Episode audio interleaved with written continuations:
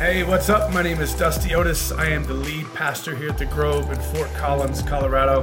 Thank you so much for taking part of your day to be a part of this church, to engage in this message, and for supporting our ministry. It means more than you know. None of what we get to do happens without you. I pray that today's message speaks to your heart.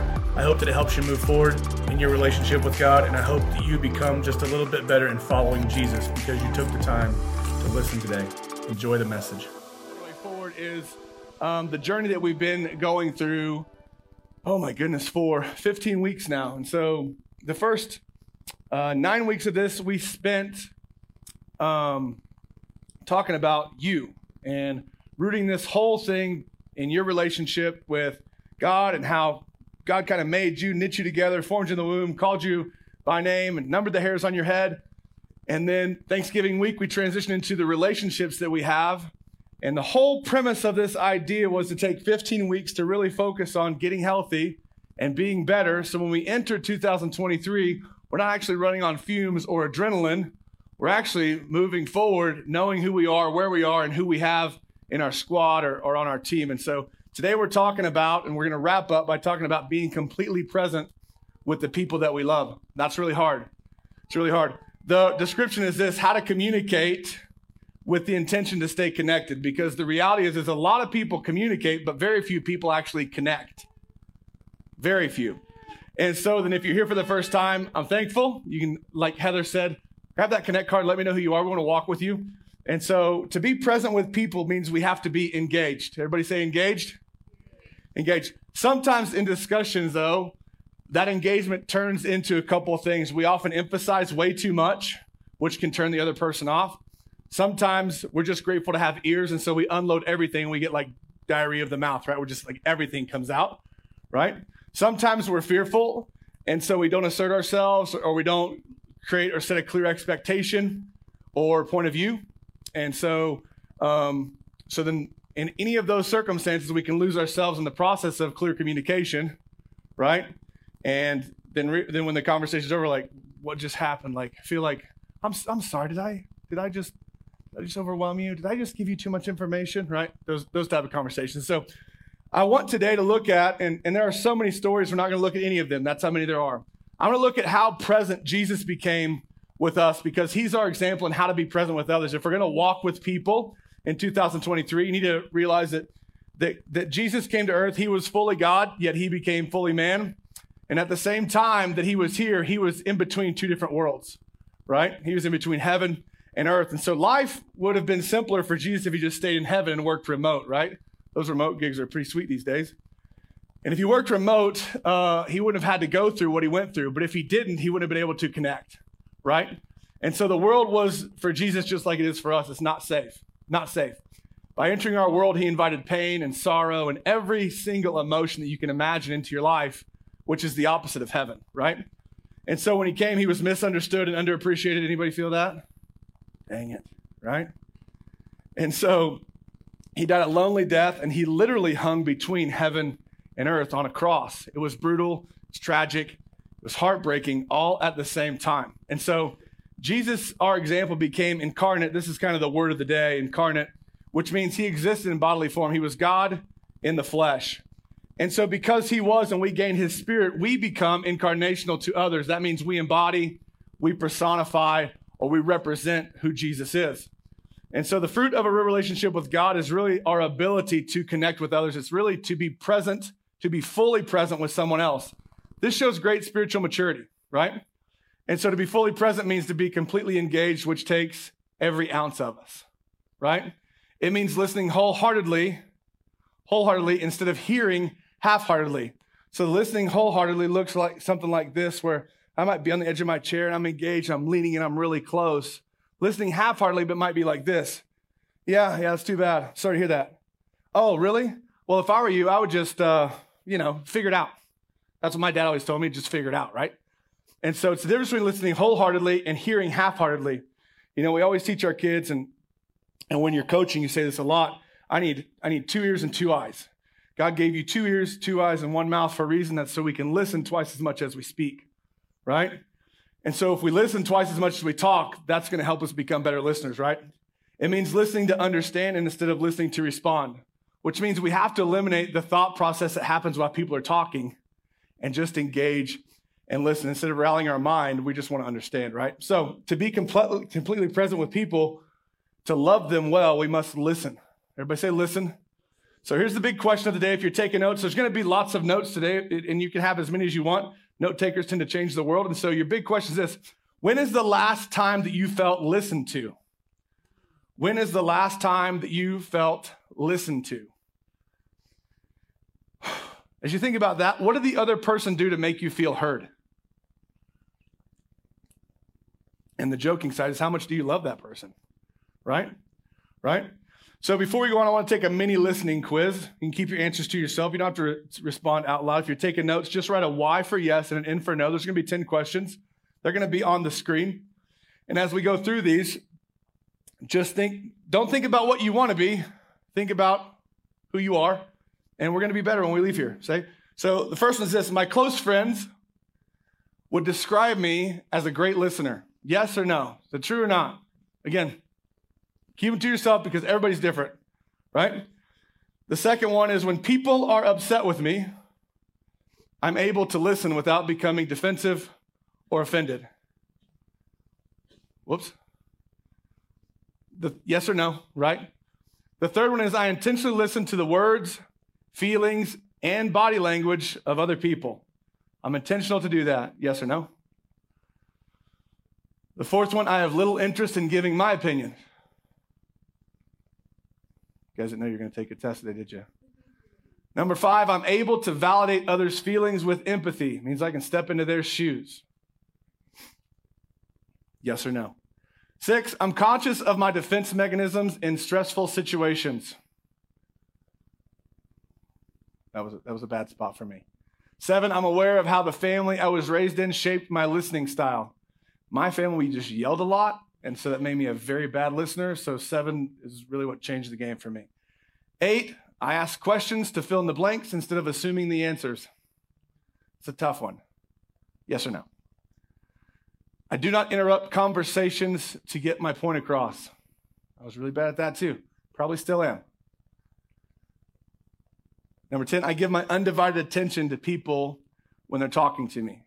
Now, if you've been taking notes and writing this down, you can tally up your yeses. And if you have between eight and ten yeses, you're an amazing listener. Eight and ten whys, you're an amazing listener. If you have between six and seven whys, you're a pretty good listener. If you have four to five whys, you're average. And if you have less than that, hate to say it, it's probably not the first time you've heard it, you're a bad listener. No offense. So, the great challenge in embodying Jesus and being incarnate and actually representing who he is, is holding true to ourselves. And so, you know, that's all great. It's all fun to, to play games and take tests. But when you can keep your God-given self in a conversation, that's when you actually get the opportunity to embody who Jesus is. The other, the other party that you're talking to actually gets to experience him because you're actually engaged. You're engaged. And you have the ability in that moment, in that conversation, to show peace, patience, kindness, love, humility, self-control. These are all fruits of the Spirit. When these come out of you, that's proof that Jesus is actually inside of you, right? So it's not a word that we adopt or a theory that we live. It's, oh, these are actually coming out of me because this is who I am. I'm embodying who made me. Incarnation is such a good word because it, it's proof of what we've been talking about over the last fifteen weeks, that, that your spirit, when you're born again, you actually are regenerated from the inside out, from your spirit, soul, and body. First Thessalonians five twenty-three is what we rooted this whole series in. And it says that you are a soul, that you that you are a spirit. Sorry, I've said that every week. You are a spirit. God made you a spirit. That's connected to your heart. Your heart and your spirit are the same. That you have a soul. Your soul is your mind. This is where we like to live, right? Before we get saved or, or call on Jesus to be our Savior, this is where we operate from. And so, so when I actually receive Jesus and my heart is renewed or regenerated, I now have to start making decisions from here and not here. The problem is, depending on how long I've been making decisions from my soul, from my mind, most of the time our mind trumps our heart because we're we're impulsive, right? And you live in a body. So you are a spirit, you have a soul, and you live in a body. And so the greatest fruit of being spiritually mature is the action of being incarnationally present with others, being present, being the body of Jesus. And so John reminds us of this in, in his book, John thirteen. He's one of the disciples. He's an amazing, amazing prophet. In John thirteen three, he reminds us before Jesus ever washed feet, it says, the Father had put everything into his hands, and he became the one who God made. He had come from God, and he was going to return to God. And so then Jesus knew that as he stepped into our world, that he had to remain himself. And he went through all kinds of business while he was here. Okay, temptation, anger, frustration. And the same is true for us. If we're going to act as Jesus, if we're going to interact and we're going to engage, we must stay true to ourselves in that conversation. So then Jesus demonstrated his love for us by setting aside all the honor and the glory and the power and, and, and everything that he had, right? So that he could fully enter our world. So then he set aside the rights and the privileges. And when he set those aside, that was the, the realest act of love that we can experience, because it, when he did that, he actually showed us the way to do it too. And so anytime we leave our comfort zone in order to meet people where they are, we're being like Jesus. We're actually being incarnate. And so to listen incarnationally is to enter another person's world on a heart level, which is your spirit. It's a spiritual thing. That's why it's a good sign of spiritual maturity, when you can enter their world on a heart level with empathy. This is how we demonstrate love for people, right? And when we do that, they experience God's love for them too, and God uses you to do it. And so then listening what they say and feeling what they feel allows them to connect to you on a spiritual level. And by God's grace, they get to experience God through you. So the Gospels are filled with accounts of Jesus' interactions with people, from the woman at the well to the centurion. There were so many examples that I could have used. And to do that means I was going to have to take twenty more minutes of your Sunday, and so I didn't do that, okay? And if you want to go and look at one, it's in Mark ten, chapter twenty-one. And I, I looked at the rich young ruler who had everything, and he said, but what do I do? What do I do to inherit the kingdom? And he said, get rid of everything. Sell everything you own and follow me. And the guy had a hard time with that. But as even as that guy came, even as the rich young ruler came to Jesus, Jesus looked at him. He loved him. He listened. He was present. He didn't half-mind him. He was not distracted. There was no rush. And that story, like every other story that you're going to read in the Gospels of the Bible, what you're going to see is Jesus took time to explore everybody's story. He never said, no, I don't have time for that. Even a woman crawling through people to touch his robe, he stopped. He's being mobbed. And he stops and goes, wait a second. Who did that? Tell me more. And he leans in. And he always does that. And for us, it's easy to love people from a distance. Jesus was the opposite. He engaged and he took time to hear everybody all the time, no matter what, from tax collectors to, to thieves to you name it, the worst of the worst and the best of the best. And it's easy for us to love people from a distance. It's really easy. It's not always easy to love the people closest to us, right? And so, for example, it's easy to give to Serve six point eight across town because, because that's just as simple as me going here and done, right? And so I can relieve hunger or for Thanksgiving, or I can relieve the, the financial burden of Christmas for a family by partnering with Serve six point eight. But to relieve the loneliness in our own house is something totally different, right? It's easy to love from afar. And, and if we're going to be believers and, and actually embody who Jesus is, then love must start in our house first. It has to begin with us. This is where we learn how to love one another. It's underneath our roofs, right? Because the reality is, if you can't love the people in your house, you're not going to love the person that lives next to you, apartment, condo, regardless, right? And so I can give you a list of the greatest diseases on the face of the earth. And, and if I told y'all them, they would, they would hit you, and they would hit you in a way that would affect you, but they don't affect you the way that I tell you, Or, or the way that they would compare to feeling, the feeling of being unwanted, unloved, or uncared for. Those diseases don't compare to that feeling. And the crazy thing is, in the world, there are cures for these illnesses. Medicine is amazing. Medicine does amazing things. But the only cure for loneliness and despair and hopelessness is love. It's love. And there are millions of people in the world who are dying for a piece of bread. But there are millions more dying for just a little bit of love. Just a little bit of love.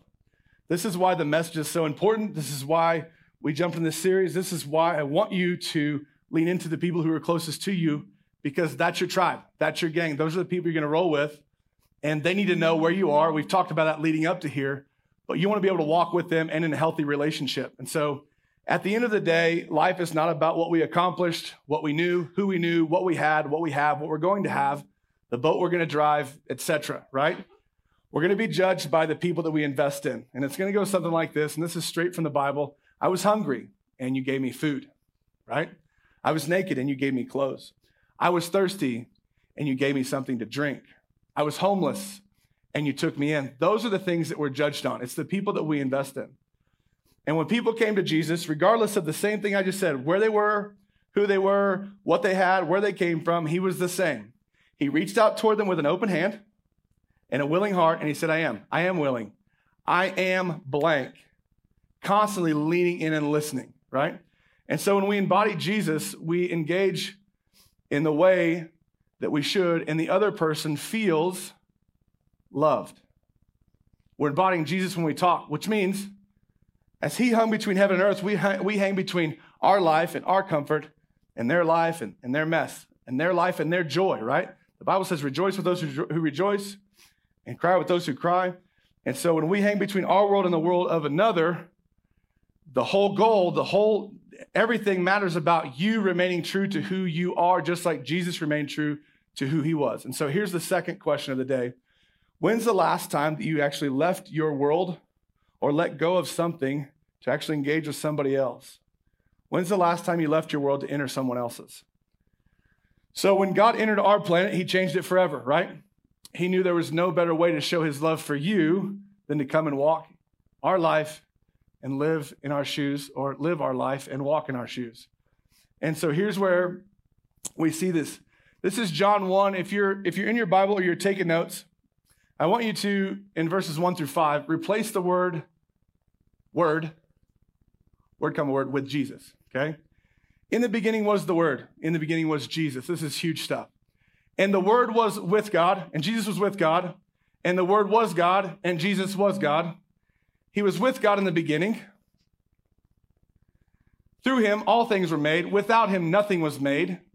And that ha- without him, nothing was made that has been made. In him was life. Now the Word has all of a sudden become him. Do you understand? And the life that was the light of all mankind, that light shines in the darkness, and the darkness has not overcome it. Now I want to fast forward all the way to verse fourteen. The Word became flesh, this is Jesus, and made his dwelling among us. We have seen his glory, the glory of the one and only Son who came from the Father. Now the, in this, it's been called the Word, it's been called him, and now it's Son. So Word is Word, him, and Son in here. The glory of the one and only Son who came from the Father, full of grace and truth. And so in our conversations and dealing with people, we have to be full of grace and truth if we're going to embody Jesus. Now, it's easy to see how engaged God was with you, how intentional he was with you, and how much Jesus has your heart and wants to hear your heart. It's easy. He's still the same as he always has been, okay? Proverbs seventeen twenty-seven gives us a little bit of take on how we should be. It says this, he who has knowledge restrains and is careful with his words, and a man of understanding and wisdom has a cool spirit, which means he has an even temper and self-control, which just happens to be one of the fruits of the Spirit. So then, not everyone's like that though, right? That's the frustrating part of life, is you get in, you get into some tussles with some meatheads, right? Not everyone is like that. So listening is so closely linked to loving that they are almost identical. Listening and loving are almost identical, so much so that listening remains one of the most significant ways that we can practically demonstrate our love for one another. It's listening. You see this in James one nineteen. Let everyone, this is this is solid gold right here. Let everyone be quick to listen. And this is the amplified version. What's it mean to be quick to listen? Be a careful, thoughtful, and intentional listener. It takes time though, Dusty. I don't have that patience. Well, then you're probably less than a three on that listening chart, right? Slow to speak. What's that mean? Be a speaker of carefully chosen words. And slow to anger, be patient, reflective, empathetic, and forgiving. It's James one nineteen. When you listen like this, you love automatically. When you listen like this, you love automatically. Everyone be quick to listen, slow to speak, and even slower to anger. When we listen like this, love comes automatically, and it takes love to listen on that level. So then, so then how do we do this? How do we do this? Aren't you thankful for just practical, practical biblical application? To listen at a heart level with empathy, you have to be in tune with your words, with their words, with their nonverbal communication, right? You're reading a lot. You're going to let the other person feel felt. It's funny that you know another person is listening when they're listening. You know that when I have my phone out, um, I was being talked to this morning. I was trying to make a graphic because I dropped the ball, and so I had to make a last-second deal. And I was so rude because I didn't greet anybody who came in. I was just like, I was trying to get the task done. It's typically not how I roll, but you knew, every person who talked to me when I had my phone out knew I wasn't listening to them. They knew it because I was busy trying to get this prepped for you. And so the body became more important than that person in that moment, which stinks. But what's funny is you know that a person who's listening to you because they're listening, right? You know the person when they're present with you because they're present. They're fully present with you. You know that when they speak to you, they're speaking to you. They're that intentional. These people in these conversations, their presence brings you peace. It brings you healing because they accept you on your terms, and they encourage you to take action for yourself. Not, I tell you what I would do if I were you, right? You guys are really good at that, by the way. So when we listen, how are we to speak? When we listen, how are we to speak? If you're taking notes, we're going to jump into just five. I think it's five points. Yeah. We speak and respond first with this: honor, honor, respect everyone. Period, right? We're going to respond and speak clearly. I'm not going to bring up something that happened two weeks ago, and I'm not going to talk about where we're going. I'm going to speak and respond clearly. What's that mean? Understandable and non-judgmental. I'm going to speak honestly. That's grace and truth, right? Truth always brings freedom, period.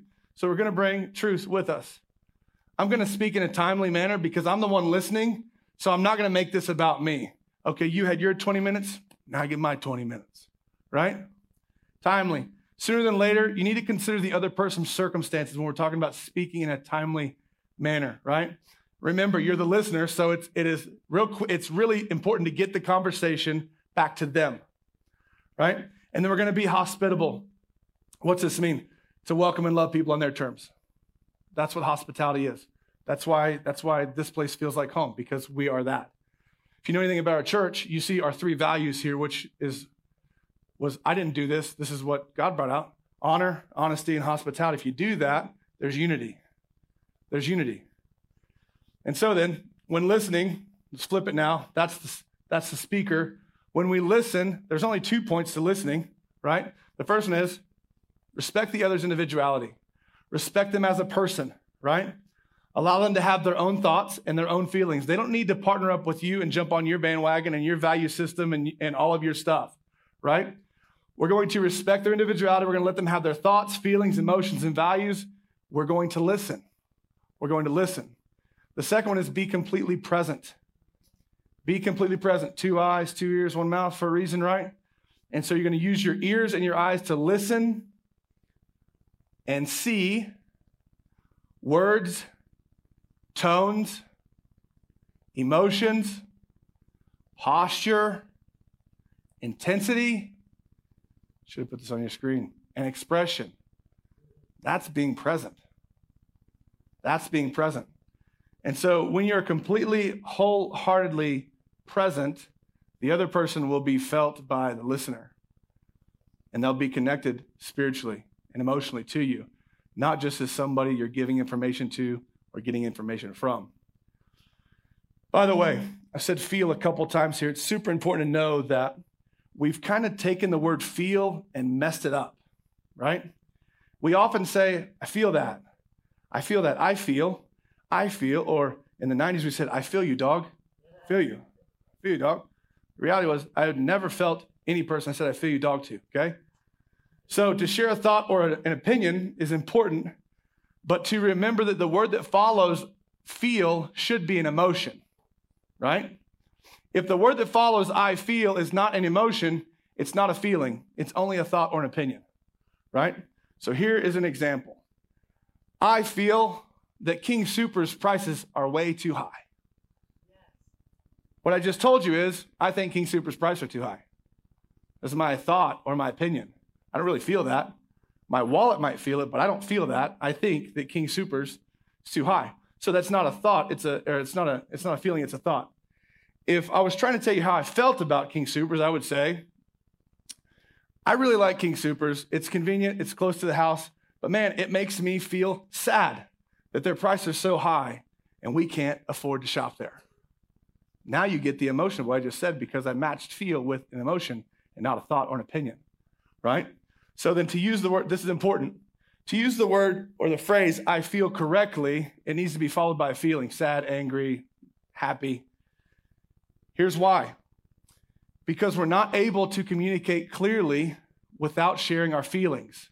So I cannot mix or confuse my feelings and my thoughts with somebody just because I'm trying to de-escalate the situation. I can't say I feel if I really don't feel that, right? Feel needs to be followed by an emotion. So then we're going to make sure that our thoughts and our emotions and our feelings and our opinions all stay in their own lanes, and we follow those words with the actual thing that it is. And so then here's how we are to listen. We're going to follow Jesus' model for listening. And here's what it is. Jesus left his world. I'm so far behind, I apologize. Jesus' model for listening is this. Jesus left his world. When we listen to others, we're leaving ours. When we're fully present anyways, okay? The second thing he did is he entered our world. And so then for us, we're going to enter another's world through listening, through listening, through actually being present. He stayed true to himself. This is the struggle that we have. Because staying true to yourself means this. Listening doesn't always mean agreeing. Listening doesn't always mean agreeing, but it does mean that I'm with you. That I feel your words and I understand your pain, I understand your joy, I understand where you are, and I'm listening. I'm not going, oh, I didn't vote for him. I didn't vote for her. I don't like that. They do this. I'm not doing that, right? Listening doesn't always mean to agree. And the third or the fourth thing is, is he hung between two worlds, right? You may lie a lot, you may not like what you hear when you're in conversation with somebody else, right? It's not your job to like what you're hearing. It's your job to stay true to who you are and to let them feel heard so there could be a clear action step afterwards. Because listening does not always result in arguing, getting defensive, or being offended. If it did, we're not listening. We're picking a fight, right? The great question I came across to kind of put this thing to bed is this. In my prep, the thought came like this. Who, who, who can enter suffering or who can take suffering away from anybody without entering into it? Who can do that? Who can take away suffering without entering into it? No one can help anyone without being involved. When you want to stay arm's length, that's where you're going to be, and that's how good your help will be, right? Without taking the risk of being hurt in the process, right? Because that's what you're doing when you step into help. To provide real help means you are willing to laugh with the person who's laughing, to cry with the person who's crying, right? To sit. There was a time in my life where I was so busy that I would walk by and I would intentionally ask people yes or no questions because I didn't have time to hear their answer. And when I realized that I was a dirtbag,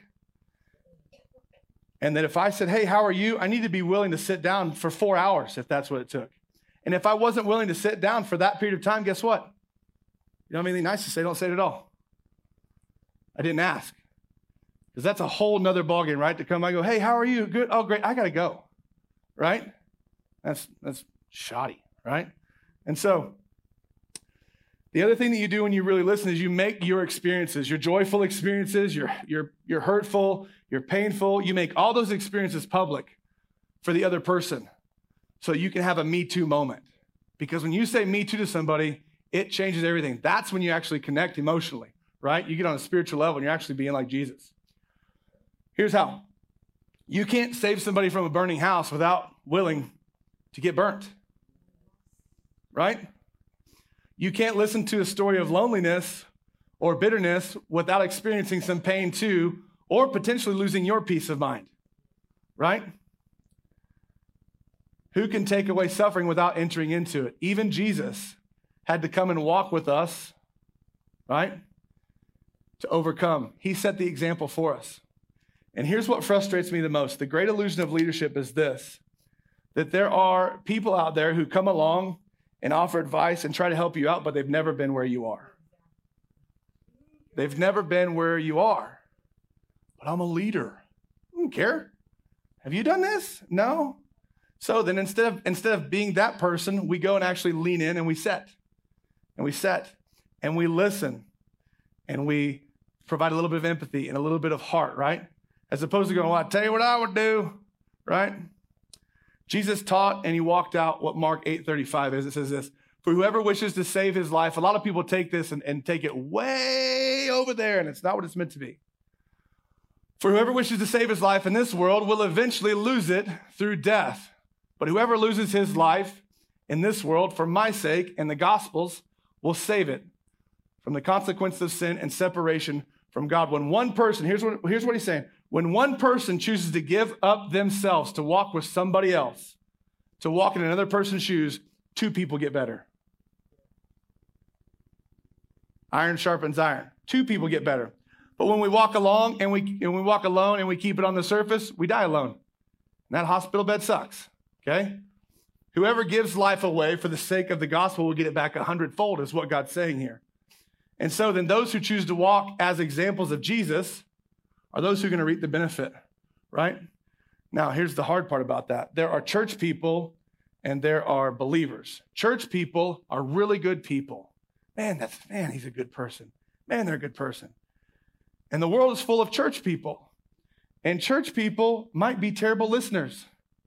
And if they are, it's because they're only church people and they're not believers. Because there's a big difference. Because church people can quote, quote the King James, and they can read you the Bible and tell you the Bible front to back, and they can tell you all the things that they've done. When it comes down to it, if they're not willing to step in your shoes and walk with you, they're only church people. They're only church people. And so I'm going to close with this. When listening to somebody, I'm going to take this back out a little bit. It's really easy to get in the rush of going, you know, uh, how can I manipulate this to get it over with? How can we just end this conversation? I've got other things to do. I really like to have a different outcome. It's really easy to have that temper, t- uh, temptation. But the best thing that we can do when in conversation with somebody else, right, is to realize that it's not up to us. That the timing is not my responsibility. The timing is not my responsibility. It's not up to me. The solution isn't even up to me, right? God is responsible for nudging his kids along. The timing is his responsibility, and then it goes to the person that we've been listening to, not us. Our responsibility is to love and to listen, especially to those closest to us, so that we can honor God, what honor what God is doing in their life. We want to honor what God's going to do in this process, and I'm just thankful to be a part. I'm just thankful to be a part, right? So here's the last question. What is your greatest obstacle? What is your greatest obstacle or challenge that keeps you from being fully present or engaged with others? The answer to that is probably four-letter word in all caps, B U S Y, busy. Just busy. I'm just busy. And the goal is not when we listen to think faster so we can do more, right? It's the ability to go deeper in your listening skills. And so you have two action steps this week. It's two-part as the listener, and you can screenshot this if you want. But here's, here's who we're going to be as listeners. We're going to give our full attention to the people who need it the most. You've heard me talk about how I was unintentional with my wife, Heather, for the longest time, for the first four years of our marriage. And when I became intentional as a listener to her and her life, my marriage changed because I was actually doing this. Oh man, you, you were with three kids today? Good grief. Tell me about that, right? So then we're going to give our full attention. I'm going to give you my full attention. That means I'm going to set my stuff down. I'm going to get on the edge of my seat. I'm going to lean in. You have me. I'm yours right now. I'm going to step into their shoes. That's just a little bit of empathy, right? I'm going to avoid judging and assuming, oh, your day was easy. You were just here all day. I mean, the house is still a mess. What did you do? Right? I'm not, I did it all the time, right? I don't anymore, but I did. Avoid judging and assuming. Reflect and repeat accurately. What is this? This is when they're saying something, you're going to repeat back what they said, not what you think, right? And I'm going to be, I'm going to reflect with them. Oh man, I'm going to sit, I'm going to listen, I'm going to be with them in this moment for them because I love them, right? And so we're going to re- reflect and repeat accurately. That means you're listening, right? Not sipping sweet tea, watching College Game Day. You're going to ask for more information. This is there's, this is kind of twofold. When they're done talking, you're going to say, what else? Tell me more. Hey, you said this. Tell me more about that. Help me understand this. Ask for more information. Don't question. Ask for more information. And then when they're all done, you're going to say this. Hey, this has been an amazing conversation. What's the most important thing I can help you with? What's the most important thing I need to know? What's the most important thing, uh, most important thing that I can be praying about, that I can be believing for? What's the, mo- of all of this, you said, and, and, and repeat and reflect accurately. You said this, you said this, you said this. These are all, those are three really big things. Or there's seventy-two big things, whatever, right? You said this. Which one of these is, is, is hitting you the hardest? Because I want to be able to walk with you and I want to see you out of this, right? Now, as the speaker, these are a little bit quicker. As the speaker, you're always going to speak in I, not you. I tell you what I, you know, I, not you need to, you should. Well, if I were you, you, you, you, you, you got to eliminate the yous because that's easy to feel like an attack mode and that's going to make the other person shut down. So we're going to speak in I's. I believe, I see, I hear, right? You're going to be brief. Remember, you're speaking as the listener, right? So we're not going to take over the conversation. We're being really brief. We're going to stop to let the listener paraphrase, right? So I'm speaking and, and all of a sudden um, something strikes them. We're going to stop. We're going to reflect and repeat accurately. And we're going to paraphrase with them. Let them paraphrase. I'm going to include my feelings. That means making my stuff public so I can have a Me Too moment, right? In my communication back, I'm going to be honest, honoring, and hospitable. I'm going to speak clearly, and I'm going to speak timely. It's going to be quick, right? And I'm going to help the other person distinguish thought from feeling. Those are, that's huge. And, hey, wait a second. That you don't, you don't really feel that way. It doesn't have to be like that, but just help distinguish thought from feeling. You guys good with this? Okay. In all this, notice I didn't talk a lot today about your relationship with God. We talked about that two weeks ago. But these principles that we're talking about in speaking and listening all apply in your relationship with God, every one of them. And so through prayer and through listening and through reading and through worship, they all apply. This all applies to your relationship with God. And so Jesus said this, whoever has ears, let him hear. Let him hear. God wants his word and his people in the world. So there's purpose and reason for both, right? The best thing we can be is attentive listeners. Because why? We live in the most distracted era of humankind. Everybody's distracted. And attentiveness is at an all-time low, right? It's one of the most difficult concepts to grasp, and it's the hardest discipline to learn, to be a good listener. If you have kids, you know what I'm saying. And this is why God continually asks us throughout Scripture to listen, to look, to seek, listen, look, seek, listen, look, seek, li- seek me and you'll find me. Seek me first. Speaks in there, but it's not as often as look, seek, and listen. Why does he do that? He knows one of the greatest enemies to your spiritual life, your spiritual maturity, and your relationship with him is distraction. And the devil knows if he can keep you distracted, he's doing his part. So then being attentive to God and those around us leads us to greater, greater spiritual maturity and greater purpose. Because the purpose of the Christian life, which is living as a believer, as a follower of Jesus, is not about doing more things for God or saying that you did this or knowing this or quoting this, right? Your responsibility is not even to make the world a better place. It's not your responsibility. You don't have to carry that, okay? It's simply to love people the way that God loves you.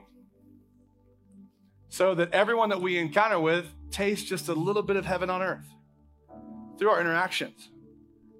That's what that's what being engaged, right? That's what listening is, is about. And that's what walking healthy in two thousand twenty-three, we want to talk about your relationship with God.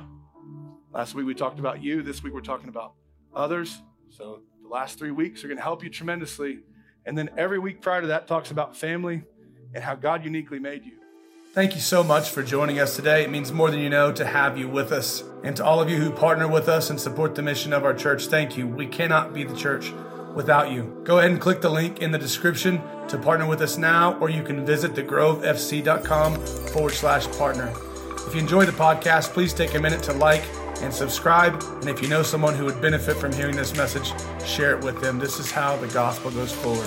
Thanks again for being here today. God bless you.